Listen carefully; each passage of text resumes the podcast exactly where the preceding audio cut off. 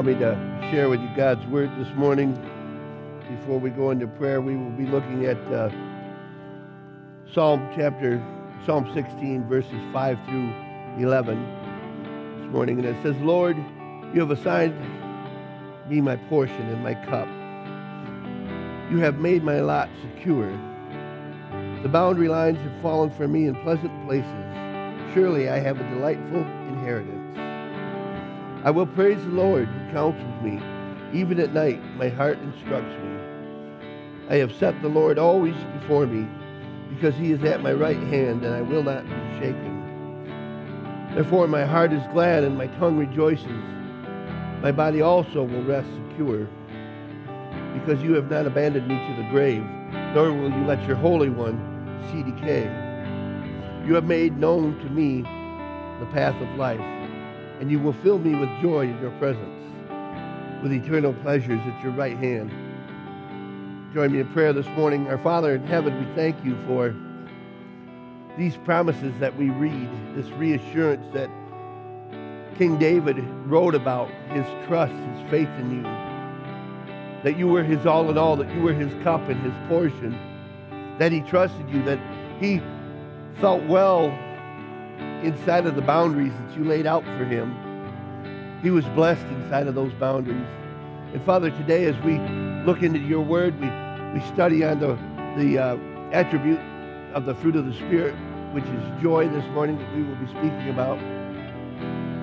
Father, I thank you for those boundaries, those this book called the, the Word of God, the Bible, living and inspired by the Holy Spirit that leads and and guides us in the way that we should go, that shows us those boundaries and, and where we shouldn't step over those boundaries. Not because you, you don't want us to have what's on the other side or you don't want us to have more fun or a more full life, but that you are protecting us and keeping us in the fold, in the flock, so to speak, and not getting outside where it's dangerous and, and we might be taken by the evil of this world. Father, I thank you for the many things that we pray for on Wednesday night. I, I thank you for a good report to Pastor Michael's death this week with his heart and uh, continued prayer for him and his family. Father, it's good to see Renata here this morning and, and giving a good testimony about her husband. And Father, just give him rest and let this medicine stuff be adjusted. Uh, Lord, I think of many other people that we pray for on Wednesday night in need of a healing, of a touch from you. Father, I think of many relationships I think of those who are, who are suffering through grief that of a lost loved one. I think of those who are, who are battling through addictions and depressions and, and all types of things that, that the enemy would want to bring into their life to, to rob them of their joy. Father, today I pray as we are in this place that we would just lay down everything that we brought in with us, our, our cares, our concerns, our, our stuff, our baggage, that we would check that at the door. And for these next few moments, we would just listen to what you have to say to this church, this congregation this morning. Fill us with your joy this morning, I pray. In Jesus' holy and precious name. All God's children said, Amen. You might be seated. There is no junior church this morning uh, because of the fifth Sunday of the week. I wanted to uh, start off with a couple of. Uh, Thank you, Mitchell. Testimonies. I liked when we did that last week, and I'm going to share one with you to start. I wanted to, I put this up here because I've neglected to do this in a long time. Uh, you see these in your pew in front of you, in your, uh, whatever that little pocket in the pew is called. I don't really know what that's called. It's where we put stuff. It's a pocket in the pew, I guess. But uh, these are visitor cards, um, or if you've had change your address or change your emails or anything like that, um, we will not pursue you. Well, we kind of will pursue you, but the in prayer, not with these. We won't give you a bunch of, of unwanted emails. That's one thing I think when I go into a, any place, and the first thing is, uh, "What's your email?" I'm like, I give them the old one because that one's just basically for junk. So, uh, but uh, we just like to have you on here, your name, uh, so we can send you a card once in a while. Be thinking about you, be praying for you. Uh, there's also would you like to receive emails for upcoming events?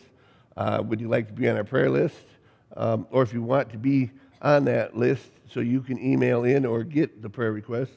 And uh, also, we do sermon notes, my sermon notes. Um, also, our sermons are now are, are back on Castbox. And we go to Facebook for that, correct? Our Facebook page. So um, a lot going on.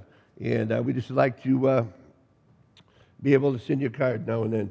Um, as we think about it, as I said, if you have a testimony, I'll give you an opportunity. I really enjoyed that last week, and I had many that did uh, also enjoy that.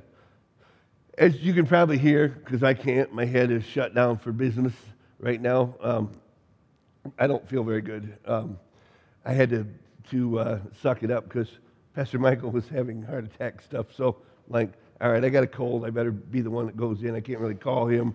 And uh, uh, we got to get Terry set up to preach or something here because this doesn't happen often. But we're sitting there this morning at home, and uh, I'm thinking, Lord, I got to preach about joy today.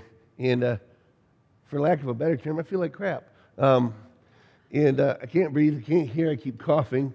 Uh, um, and my special thanks goes out to my one of my little helpers. I don't know where she went. Right. Oh, she's probably receiving the offering in there. Debbie Brower she has this concoction that she puts together for me, which um, the uh, I'm not sure what it is, but it, it will help me get through. Don't be thinking anything bad. It's good stuff. It's all natural, but it gets me through without my throat peeling off on the inside.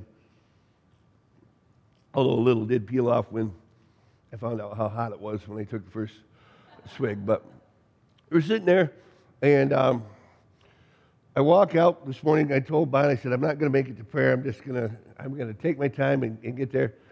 Um, I need to drink some coffee, OD on cold medicine, and uh, I'll be ready to go. Um, so I walk out into the uh, living room, and I'm pretty sure that I hear um, the Hallmark Channel. My wife, she she works nights, so her Rob, you're already laughing back there. She she um she gets up. It's we're on different time schedules, so she gets up on like Sunday morning. She had slept good, so she was up this morning. I'm like, eh, she's been up watching Hallmark Channel. I don't feel real Hallmark Channel today. Uh, to my chagrin, it wasn't Hallmark. It was some building uh, show, trading places, or something like that. And, and she begins to talk to me about a remodeling job that we have going on in our house this morning. I'm sitting on the stool just and she asked me a question. I said, Yeah, that's, I think that's what we'll do. And she asked me another question. I said, Yeah. She asked me another one. What are we going to do about this? And I said, Honey, I said, I'm just trying to live to noon today, right now. I said, if I can make it through the sermon and, you know, I don't throw up on anybody or anything like that, uh, then we can have this discussion later on today. And uh, she looks at me, and she looks at me, and this is what a wonderful woman I've been married to for 25 years. She doesn't say a word. She gets up, she goes over, she changes the channel to my favorite channel, um, Sportsman channel, to soothe me. I immediately, she turns on a picture of a deer being shot out in Montana. So uh, I'm like, thank you, dear. She knows what gets me. But the, um, the other testimony I had, which is not really testimony, but a, a joke, I was uh, standing back there looking and seeing this bottle of, of iced tea sitting up here, I thought we'd already had a delivery this morning because when I'm sitting back there, I'm like, who set a, a fifth of Jack Daniels up on the, the stage? And I'm like, this is going to be a good day. Um, then I got up here close enough to see it, and I'm like, oh, well. So now I just got to yell at whoever left the bottle up there. The, uh, so, well, let's move into our sermon then. And if, as you know, the Spirit has really been moving in the church. That's why I take time. I, I had people tell me how much they like the testimonies. Kind of an old-fashioned thing, but it's actually very good for us to hear when uh, God is working and, and, doing a, uh, a, work amongst us. The uh, scripture today, as I said, comes from Psalm chapter 16. And as I was kind of preparing for this this week, um, I thought of this question that I'm often asked, and I, I, didn't really know where it fit into the sermon, but it, just kept coming back and was a recurring question to me um, in my mind, and it's one I've been asked many times, um, which is why does God allow for evil to exist on the earth? Why does God do things the way He does, so to speak? my usual answer is one along the lines of, of uh, stating the fact that, um, you know, we live in a broken world. God intended for it to be as it was in the Garden of Eden. Um, he intended for things to be perfect. And uh, Eve was uh, deceived by the serpent, and then Adam followed suit and listened to the woman, and, and they both, they, that's where original sin come from. Um, usually I'll say something like this. My usual answer is one along the line stating the fact that due to sin and humanity's inclination towards depravity, we live within a broken and corrupt world in which sin has and, it has and is continuing on its devastating path of savagery, ruination of all that is good in the eyes of man and God. That's my, my trying to be theologian type of explanation to things. As I'm working through that and I'm getting out of this thing, um, God is speaking to me, in, and I'm going to skip a little bit ahead here in my notes um, about the fact that really He has, yes, it's, it's kind of a complicated thing in my head, but yes, He has allowed for Satan to be on loose on this earth for a time until He comes back and raptures the church. Um, however, He said that in my head, what He was telling me was that I haven't allowed for all of this evil, I have made a provision against it. This is what I heard, these words that I heard from him. It is not I who allows for the present evil in this world. I have made provisions to guard against it and to deliver you from it, us from it. And you have not taken hold of these provisions, and you have allowed the world to become as it is. When I think of that, I don't think necessarily that he's speaking just to me. I don't think he's necessarily speaking just to us as this church, but it, he's speaking to the church as a whole. I believe right now that God is um, doing an incredible amount of speaking to the church. Uh, I don't know if I've said this lately, but the amount of uh, Christian movies that are out and the messages that they are carrying.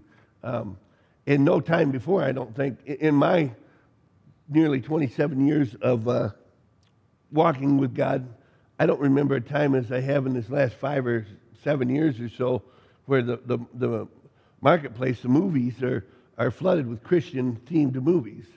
We wonder, well, how would God speak to the uh, entire world? Um, putting it on a big movie screen, putting popcorn and candy and those great big recliners down there. Um, down at the uh, whatever one I go to down there, Brighton, God will, that draws people's attention. Maybe we're expecting something different from God uh, to, in a way of speaking, but who says he can't use the um, method that he has already of a big screen to bring a message? I mean, where what, what is one of the most distracting things we have nowadays in life is media.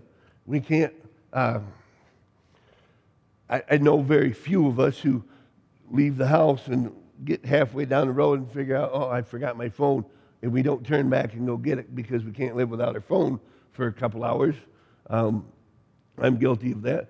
I don't know uh, too many of us that don't go home and or at least walk in the door and how do we relax? We turn on the media and we catch a message that usually is not always the greatest message, especially if you're watching the news. I'm kind of on a news fast right now because um, I'm trying to preach about joy, so I don't watch the news. But the uh, but God, God is speaking to us, and He's giving us these uh, tools to make a difference. I was talking with somebody up at the club the other day, and uh, um, I think it was up at the club. I was talking to somebody somewhere the other day, and we were talking about uh, the effect. Oh, it was when I, I met Priscilla up in uh, um. We were talking about how the world has come in and change the church instead of the church going out and changing the world, changing the culture of the world. Um, as I'm sitting there, I'm meeting Priscilla, who comes up to the club. She asked me, she says, uh, Pastor, are you okay coming up to, to Flint, Haleburger downtown? And I'm like, yeah, I go to Haleburger anywhere. Um, the, uh, she didn't realize that I, am like, I go to Hurley in the middle of the night when they call me middle of the day right by the courthouse. That's good. And I go up there and uh, uh, visit people in the jail once in a while, anyways. So it's, uh, uh, but I knew where she was coming from. I was talking to her and her pastor, and we were sitting there talking to this uh, uh, Linda, and, and Linda Fry, who's a, she's a, a, a, woman of color who's a pastor in Flint who works with Priscilla. Priscilla has wanted to do some stuff at the uh, club, and I just said, well, I'd like to meet your pastor and make sure we're all on the same page and so forth. And we sat there and had a wonderful discussion. And um, we talked about the different, some of the, the racial divides that we have in the church and some of the things that she's dealing with and, and, and the, the lack of joy that uh, uh, we Christians often uh, seem to exhibit, that uh, serving God becomes a, uh, a chore or something that we, are, we have to do if we want to get to heaven and we're not filled with the joy of the Lord, which we sung about earlier. The, uh, the whole preface of this message, what we're talking about this morning, um, and as I, I, bring Flint into the picture, you could go up there and find out. This, this uh, Linda, uh, Priscilla's pastor, it's fun to be up there and uh, uh talk with her because uh, she first thing she said is she taught me about her education because we didn't really know why we were meeting. We just knew Priscilla wanted us to meet and talk, and uh, she said, first thing I want you to know is I'm not from the hood. And, uh, and Priscilla said, no, I'm from the hood. And uh, she says, she takes me into the hood, and I have no idea about some of these things I'm dealing with. She, sometimes I get a little, you know, freaked out by that. But, um, and she said, I'm, I'm not from a, a, black church. She said, I don't, God has called me to pastor. This woman has stepped away from uh, quite a career. She's very educated. She's been down to U of M, and I can't remember exactly how to. Uh, it was a career in business. She had quite a lucrative uh, income, and, and, God has called her away from that to minister in the city. Um, she, uh, we talked in, in time about uh, uh, the difference between. She's like, "Well, how's your church?" I said, "Well, we're we're white as snow," and she says, um, "Yeah." She said, "We're black as coal," and um, she said, "I don't know why we have white church and black church and, and why we're having all of these things separate. And I said, I, I don't understand that either because um, we talk a lot about racial reconciliation and, and so forth. And I'm a little off my topic. I know that's surprising to you guys, but um, the uh, but it comes back to this talking about having joy where God has us in the work that He has for us to do and what we could uh, possibly um, uh, do together to work together. And um, just the thing, I, I, found it funny that I think it was Thursday night. She sent me her, no, it was Thursday night I met her. Tuesday night. Thursday night, she sends me a message that she has, uh, God has instructed her to pray for me. I'm like, well, great. That's I take all the prayer I can get. I had no idea that it was I was going to be getting sick on Friday and uh, doing all I could to get here on Sunday. But um, praying for the uh, health and, joy in my family is what she was praying for. She didn't really know what exactly we would be preaching on this Sunday, but um, as we look into this and we talk about joy, I want to help us understand, uh, and I think part of why God was showing me that up there, and I was having these discussions, is to, to reaffirm the fact that joy is not something that is affected by our outside circumstances. Joy, happiness, and I've said this many times, happiness, when we talk about happiness, happiness is a, um, and I, I, thought of this at a meeting, a young man was talking about how do I find happiness uh, the other day. And I thought, well, you got to look for joy first because happiness, happiness is a Scandinavian word. It, it is, um, based on happen and stance, your circumstance, basically. It, happiness is found when things are going good around you. That's what happiness is based upon, is your surroundings, your, your climate, your, your culture, wherever you're at. Joy is something that the Lord imparts within us. We're talking, we're working our way through the fruit of the Spirit. I, I continue to remind us that it's, many people say fruits, plural fruits is it, it's not a plural thing You don't get to pick the ones you like and the ones you don't like. You just leave alone. Fruit is a word or a work that God does in our hearts. When the Holy Spirit comes in and He has control of our, of our thoughts, of our, of our belief system, of, of, of where He is taking us, joy is a part of that. We have love, joy, and, and next week we'll speak about peace and then on down the line. Joy is something that God puts into our hearts, into our inner being. It's imparted, so to speak, into us. You think when, when we read, and we will go through some of these uh, things in, in here talking about joy, joy cannot be taken by the enemy. Joy cannot be taken from you because of your surroundings. You can be sick, and I think maybe that's why I haven't been sick all year, and, and I got to preach on joy, and God makes me sicker than a dog. I don't know if He did or I just caught it from some snot nosed kid at the volleyball game. But the um, that probably wasn't the nicest way to put that, but you know, joy is something that mankind cannot live without. I wanted to start when when I began to read in this uh, text this morning. I don't know if you were following me along. I didn't put this in my notes on the screen, but I found this very. Uh, how did I lose it already? Interesting that at the beginning of this psalm, and I'm not sure if I pronounce this correctly or not, but at Psalm 16 it says a, a, a Miktam, M-I-K-T-A-M of David. Now I haven't seen that word before in the Psalms, or maybe I have, and this is the first time it really struck my attention. Um, M-I-K-T-A-M of David. So I began to research and study that word. In what basically the definition for that is secret place. David in this psalm is talking to the listeners or the readers, writing this to. So he, he probably wrote this, they think, there's no doubt in most theologians' mind that David, this is a Davidic psalm, probably wrote it when he was in Ziklag, residing in there.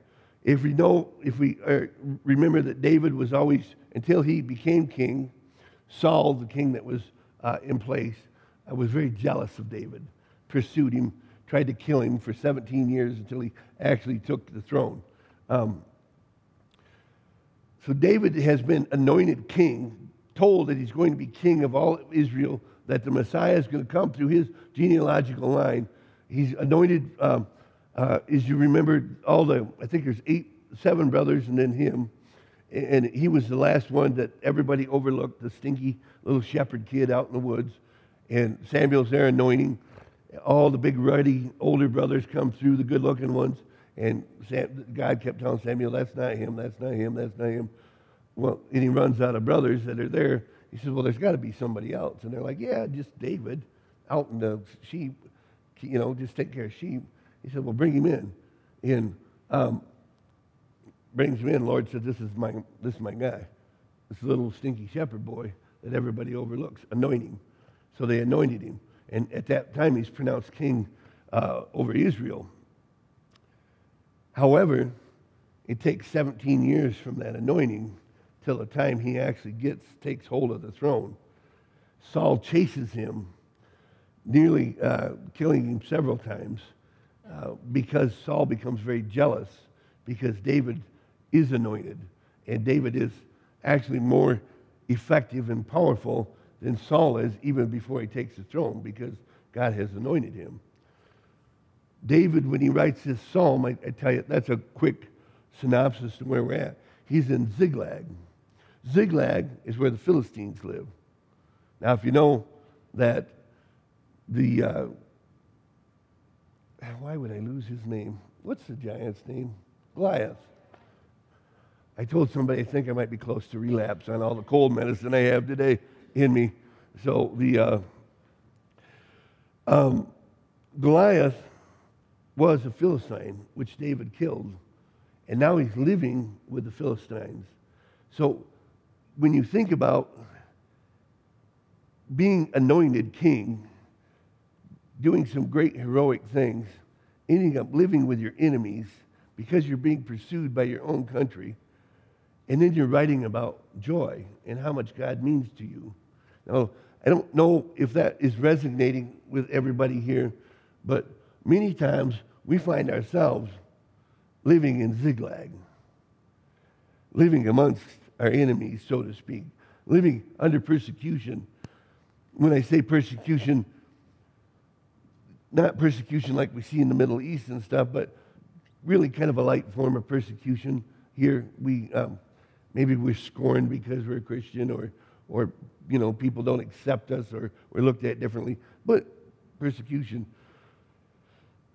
and we're living. He's living in the very place which he's going to overtake. He's living with his enemies, and he's writing this.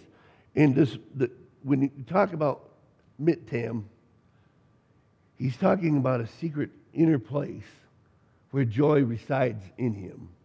Through all of these things, through all of what he's gone through, David has never lost his focus on the Lord. David has not lost his joy. Does he go through times? We read Psalms where David, it, it, it seems he is very downtrodden. We see things in life. We will go through places that are extremely uh, difficult places. I shared a testimony um, I'm going to use your testimony, Tim, that you shared on, I think it was Wednesday night. Could have been last Sunday, I don't, can't remember. But the fact that Tim's uh, friend uh, three, four weeks ago passed away from a very long battle with cancer. Um, Tim was one of our prayer partners on uh, Thursday night, Wednesday night. We, uh, as we were discussing this, uh, discussing this passage, um, it just came to mind. Tim, his friend, passed away on Tim's birthday. And he's gone down there and visited several times. And Tim wants to have a, a word with Bruce when he gets up there about his timing. Um, but the, uh, which I don't think Bruce probably had a whole lot to do with that, but the, uh, we were kidding about it. But the thing is, we wonder, well, why, you know, we're in here praying. There's a, uh, you know, 15 of us or so on Wednesday night. There should be a lot more. That's just a shameless plug for you guys to make it on Wednesday night. But uh, why didn't Bruce get healed? Why didn't things work out like they were supposed to work out with our prayers? Well, God was working, I think it was the son he needed time to, to have, gave him quite a bit of extra time from what he needed to make amends and, and set some things straight with his son before God called him to heaven. Now, when you look at that, we can look at the fact that, that Bruce didn't get his healing. We can think like that. Or we can think in heavenly terms and understand that Bruce did get his healing. Bruce got to go to heaven. I don't believe for one second anybody goes to heaven, they're going to say, hey, can I go back down for a while? Now we think like that. Sometimes I think like that. Like I would go back and I've told God, I would stay as long as you'll leave me here to, to preach the word and, and to reach people for the kingdom. I'm pretty sure once I get there, I'm not going to say, hey, you know what? Um, I left a couple things down there. I need to, to go back and get some. But I probably, I don't think anybody's going to be doing that. But we're going to be instead getting to heaven, realizing the joy that is set before us and I'm going to get to the passage in Hebrews in just a second that was set before Jesus, that when we get there, that is when our joy becomes complete. We're going to get there, and it says in Hebrews there's such a great cloud of witnesses. I believe once they get there, they're praying. They get a taste of what God has. What says mortal man has not half. Uh, Paul talks about it being taken into the third heaven.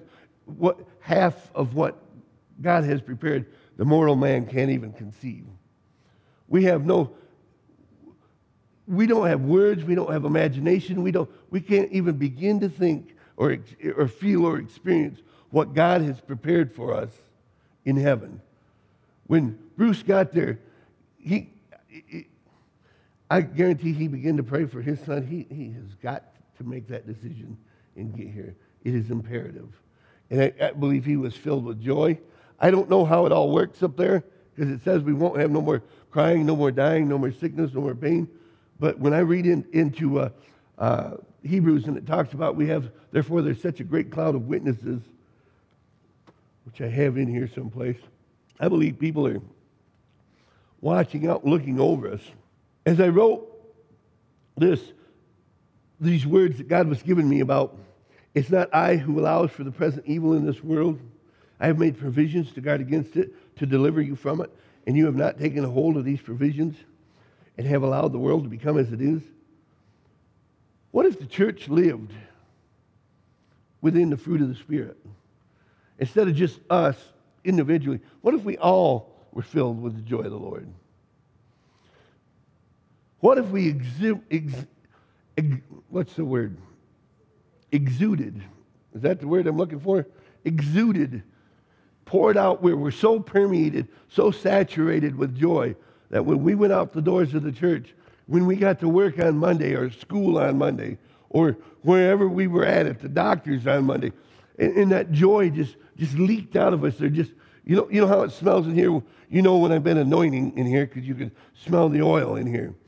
Or when I've anointed somebody up real good and they go out, people smell that upon them. Somebody was telling me that. Rick and Lita were telling me that. I was in an anointing frenzy a couple weeks ago. And they went out and people, wherever the store was, man, somebody smells good. And it's that oil. That's just, what if we exuded that kind of joyous smell every time we walked out of the church? Or every time we woke up in the morning because we realized the joy that is set before us. That we are just sojourners, we're pilgrims here on earth. This is not our home. We are a part of the kingdom of heaven when we, when we do accept Christ into our life we immediately become, because it says, on earth as it is in heaven in the prayer. We're supposed to be on earth as it is in heaven. We are supposed to be on earth as we would be in heaven because we know that we are secure in what God has done. We don't think one of the craziest things or the, the, the, the that I hear is, I hope I make it. Well, if you're still hoping you make it, you need to get back down to the altar and get prayed through because you're supposed to know you're going to make it. We live with a confidence that God has us, that when we accept Him and He forgives our sin, that our name is written in the book of life. And we live in that confidence. And it doesn't matter what comes against us. We are looking for that joy that's coming down the road. There, we talk about the fact when somebody gets saved that the angels rejoice in heaven. Shouldn't we rejoice in heaven when one gets saved? What if every time somebody come up here and got saved or, or got saved someplace else or gave their life or, or recommitted or, or we seen a miracle, what if we exuded that joy that the, the angels in heaven do? Wouldn't that be a little more attractional than some of the grumbling and the complaining that we often have? And I'm not pointing any fingers, or, but if it fits you, wear it. How often do we go out the door and we got something to say about what somebody said or how somebody acted? It is, there are people, I'm sure I annoy a lot of people. I'm glad nobody said amen. The, uh, like the whole church says, amen, pastor. Like, oh, great. Well, here you go. I'm going to keep annoying you. Then shouldn't we turn, what, do you not think maybe sometimes when we stumble, we fall, or we do something stupid, that maybe Jesus could get a little annoyed, thinking, man, I'm giving you, I give you all the power of the Holy Spirit. I'm living inside of you. You know you got a home in heaven that awaits you. You have all this power of the Holy Spirit poured out upon you. You won't use it half the time, and you still keep doing these things. Shouldn't, shouldn't we just have that joy within us? One of the other things uh, we talked about Wednesday night that I found uh, pretty intriguing. Let me read this comment first from uh, um, C.S. Lewis. He says, if a thing is if a thing is free to be good, it is also free to be bad. And free will is what has made evil possible. This was supposed to go with the first part, but I got carried away for a moment. And free will is what has made evil possible. Why then did God give them free will? Because free will, though it makes evil possible, is also, now listen, is also the only thing that makes possible any love or goodness or joy worth having. Although God puts that joy in us, imparts that joy into us, we have the free will to choose to receive it, to choose to live in it. We have the free will to choose not to. We can't have one without the other. Why does God allow evil? He, he allows choice, is what He allows. He allows free will. Satan, yes, has not been bound to the abyss and has, will be someday. He is present. there. He is the prince of the power of this air. But God allows for free choice. You don't have to choose to be a part of what the devil's doing. You can choose to be a part of what God is doing. But we want to walk the line so often. Or we want to choose to be a part of. And then when we get out to the end of, of ourselves and the joy is gone, the, the hurt has come, the devastation is there, we begin to ask, how is how and why would God ever allow this to happen? God didn't allow it, we chose it to happen. William Barclay, another uh, commentator, theologian, if you will, writes these words.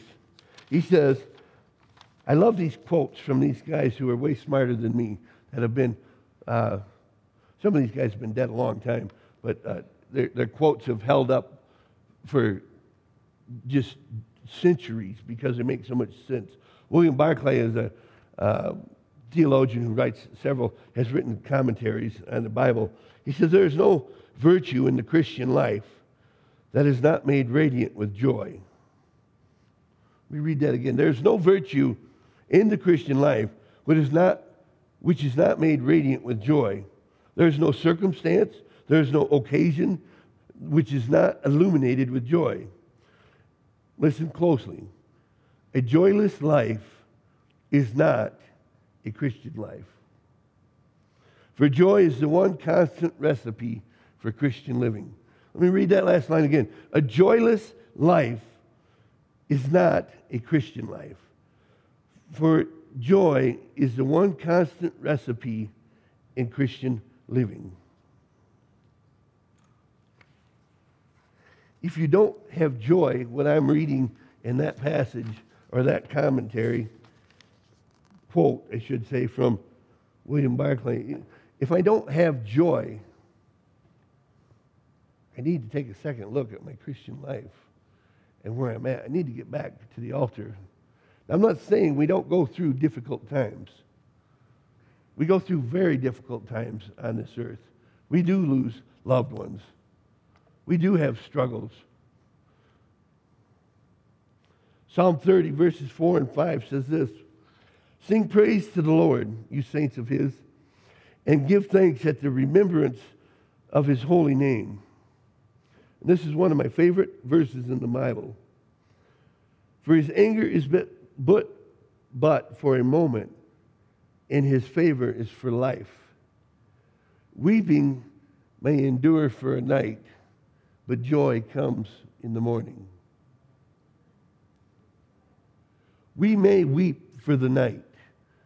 I'm not saying we, we skip to the funeral home to bury a friend or a, a, a father or mother or, or, a son or a daughter or whoever. I'm not saying that we skip into the hospital and watch somebody die, but we go through difficult things. But since the power of God lives inside of our hearts, we have that joy. We realize and that's one of the things, that joy that is set before us when we do skip to the hospital, so to speak, to meet somebody that might be passing into this next life.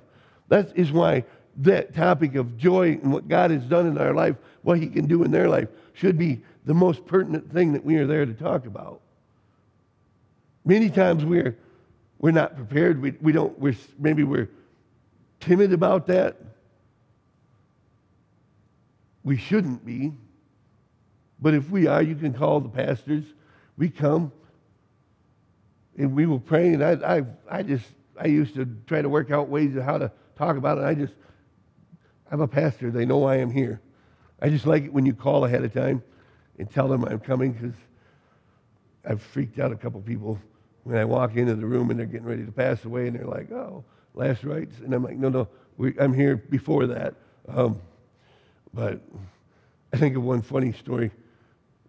Obviously, you don't catch me in a tie very often at the other church. I didn't, I got, God released me from all of my uh, uptightness while I was up there. Um, and people knew that if I was in a suit and tie, that you were either getting married or buried, um, or it was Easter or Christmas. Um, so happens I had to go to the funeral home before I had to go to the hospital and visit somebody. So I was in a suit and tie. This little old lady, bless her heart, um, she's in her, she's had hip surgery, Virginia, and uh, I see mother back here. Mom is friends with Virginia, and she's got she's had hip surgery. She's had horrible time with this hip surgery. She's I don't know how old she was. She's she's up there, and she I think she had fell and broke her hip, and that's why I was up there and calling on her.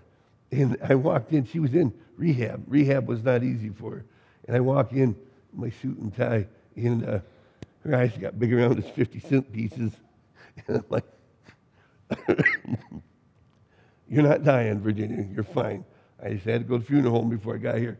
And because uh, she felt like she was dying at times. But we understand that when we're in those situations, that people need to see the joy. Joy brings and breeds confidence in non Christians. How many non, how many, what, what are you going to sign up for that looks like it's causing somebody pain and anguish and they're just doing it because they got to do that? Because many times that's what we look like on Sunday or during the week, like, eh, I got to go to Wednesday night, or yeah, I got to go to church Sunday. I can't do this or that. It's my only day to sleep in. Other, and I understand some of those excuses. They're still all excuses. What if we also had joy on our way into the church? Like, man, I get to go to church today. Our pastor, he's awesome. He, we're not really worried about the pastor. As long as God is here, your pastor will be awesome. If God's not here, your pastor won't be awesome. But what if we had that kind of excitement when we come out? Hey, man, Wednesday night prayer meeting. We, we blow off Wednesday night. We don't do Sunday nights no more because I don't really know where that fell apart, but that, it just did, which is fine with me because we have, I, was, I had Nikki count up um, the small groups we have in here is up there. We have plenty going on. You can find a place to go. Uh, we have about 30 small groups that meet up at the Fenton Church for addictions and stuff. Um, and I think there's close to 20 that are in here now during the week, throughout the week, with all the different. You can find something. You can be quilting. You can go to a Bible study. You can go to teen group. Can, there's something in here. If you really want to find God, well, and if there's not something in here, you come and tell me about it, and I'll let you start something new, as long as it's not a weird old thing. So, yeah. Uh, what if we had that joy coming in? Wouldn't that be a little more attractional? Judy has that joy.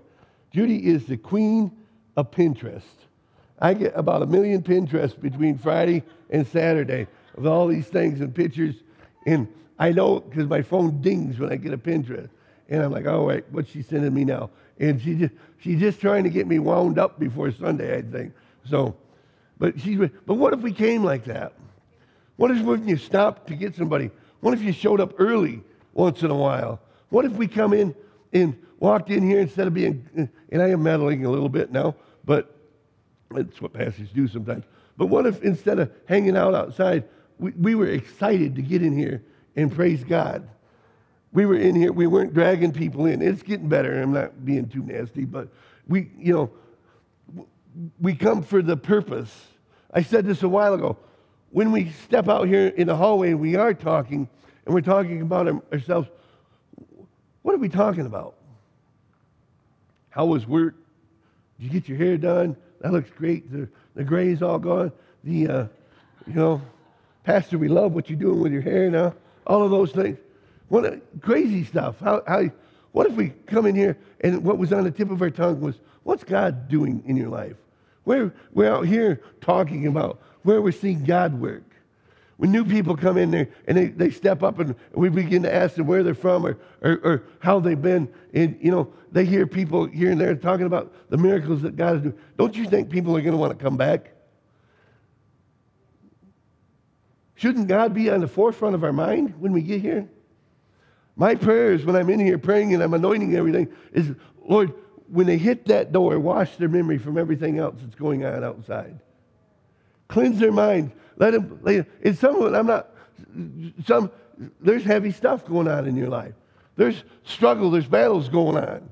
But I said, God, make this, that's why I anoint the windows and the doors and, and I pray, make this a safe place. This is a, a safe haven. This is a refuge. Only let your, the power of your love and your joy and your peace be in this place. So when people come in, they're overwhelmed and enveloped in the presence of God. Because when that happens, and it is happening, that's why the pews are filling up. It's because it's not because there's great preaching or great music or, or great classes or, or great things going on. It's because the power of God is in here. And if it was for any of those other reasons, it would be pointless to be here for those.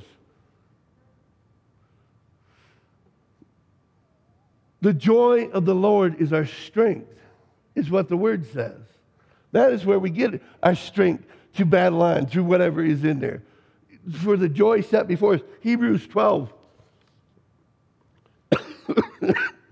I'm just about done. Physically and spiritually this morning. Hebrews 12. Oh, I got another quote first before I read that. Thomas Aquinas um, Catholic friar priest from like the 1200s, I think, was when he was, says this words, and this is one of the great problems, probably the most devastating problem that we have in our world today. It says, Man cannot live without joy. Therefore, he is, when he is deprived of true spiritual joys, it is necessary that he become addicted to carnal pleasures. Let me read that again. Man cannot live without joy. There's a lot of us trying to do that. We're not living, we're the walking dead, spiritually dead. Man cannot live without joy. Therefore, when he is deprived of the spiritual joys, it is necessary that he become addicted to carnal pleasures. We are chasing things, we are chasing to fill this hole that only the fruit of the Spirit, the presence of God, is going to fill. When we can't find that outside, that is why we have the turmoil that we have. I was listening to, um, uh, actually, on one of my sports programs, uh, the fishing um, trying to think, Tide Changers. It's a group um, that it takes young men in fatherless, fatherless men and mentors them, brings them out, takes them fishing, hunting, that kind of stuff, just to become a positive in their life. And they're, they're coming out of those things. Because what is happening is we are chasing so many other things other than God. It's destroying the traditional family. That's why we have, I forget I think there's 25 million fatherless uh, teens in our nation. It was an astronomical number. I didn't write it down at the time when I was listening to it. Astronomical number. And we're just scratching the surface. And we are fixing some stuff, yes. And we're doing good work by coming alongside of them, be a big brother, big sister. But we could head off the problem if we would preach an example joy and love and peace. I'm going to close with this passage of Scripture Hebrews 12, 1 and 3. 1 through 3.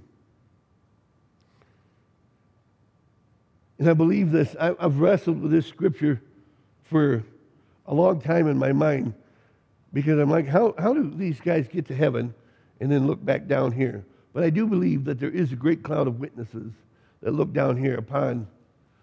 And, and what I've come up with is that I don't think that all the uh, uh, the, the crying and the dying and everything. Now, I think when you get to heaven, you're, you're in your rest. But God is not completely closed the book yet on sin. He hasn't done that until after either once he raptures the church. And then uh, we won't need them to look down on us. But it says in the Hebrews 12, it says, Therefore, we are surrounded by such a great cloud of witnesses. Let us throw off everything that hinders and the sin that so easily entangles. And I have this emboldened. And let us run the race with perseverance. Excuse me. Let us run with perseverance the race marked out for us, fixing our eyes on Jesus, the pioneer and the perfecter of faith. Listen to this part. For the joy set before him, he endured the cross. We read that part again. For the joy set before him, he endured the cross, scorning its shame, and sat down at the right hand of the throne of God. Consider him who endured such opposition from sinners, so that you will not grow weary and lose heart. Let me read that.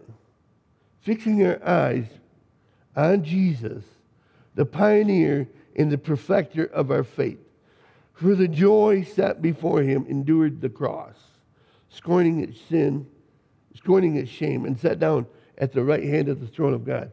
You might think, well, yeah, Pastor, but that's Jesus. Well, guess what? Jesus came because this was so much for us, the cross, not one person could bear it. Only Jesus could bear this. Only Jesus could endure this. And he did it in a fully human body. When he stepped here, he had everything in him that you and I have in us the good, the bad, the ugly, the evil, whatever it is inside of you. He had that. He was fully human and fully God. He could have stepped away from the cross at any time. He prayed in the garden Father, if this cup can pass, but not my will, but thine be done. He endured the cross because of the joy set before him. That joy is heaven. That joy is us receiving his gift of grace and salvation. He's gone, it says, to prepare a place for us. In the Gospels, the joy set before him was the reconciliation of mankind to God. We have no other way to get to God except through Jesus. John 14, 6 says, I am the way, the truth, and the life. Jesus' words. I am the way, the truth, and the life. No one comes to me except, no one comes to the Father except through me.